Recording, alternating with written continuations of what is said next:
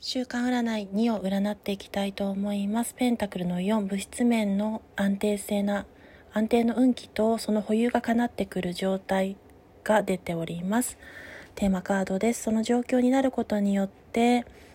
物質面が満たされますが執着心や依頼心が出やすい時というところも逆位置ですと注意点にありますのでこちらは正位置ですが勝敗を分けるのはその気持ちのゆとりというところが出ております勝機を得るためには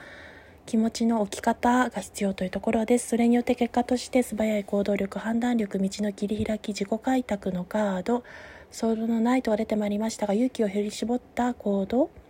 や判断力がさえ渡り、その導く結果として地道にコツコツと着実に確実に職人のように物事を進めていくこと向き合うことも叶ってきますそして最終未来には喪失感ではなくあるものご自身の才能や実力に目が向かうことが叶ってくるなくなりましたね。失礼します。今ある幸せに目が向かうことをフォーカスできるということが叶ってくるというか知恵るという状況下です。それでは週刊占い2でした。ご視聴傾聴ありがとうございます。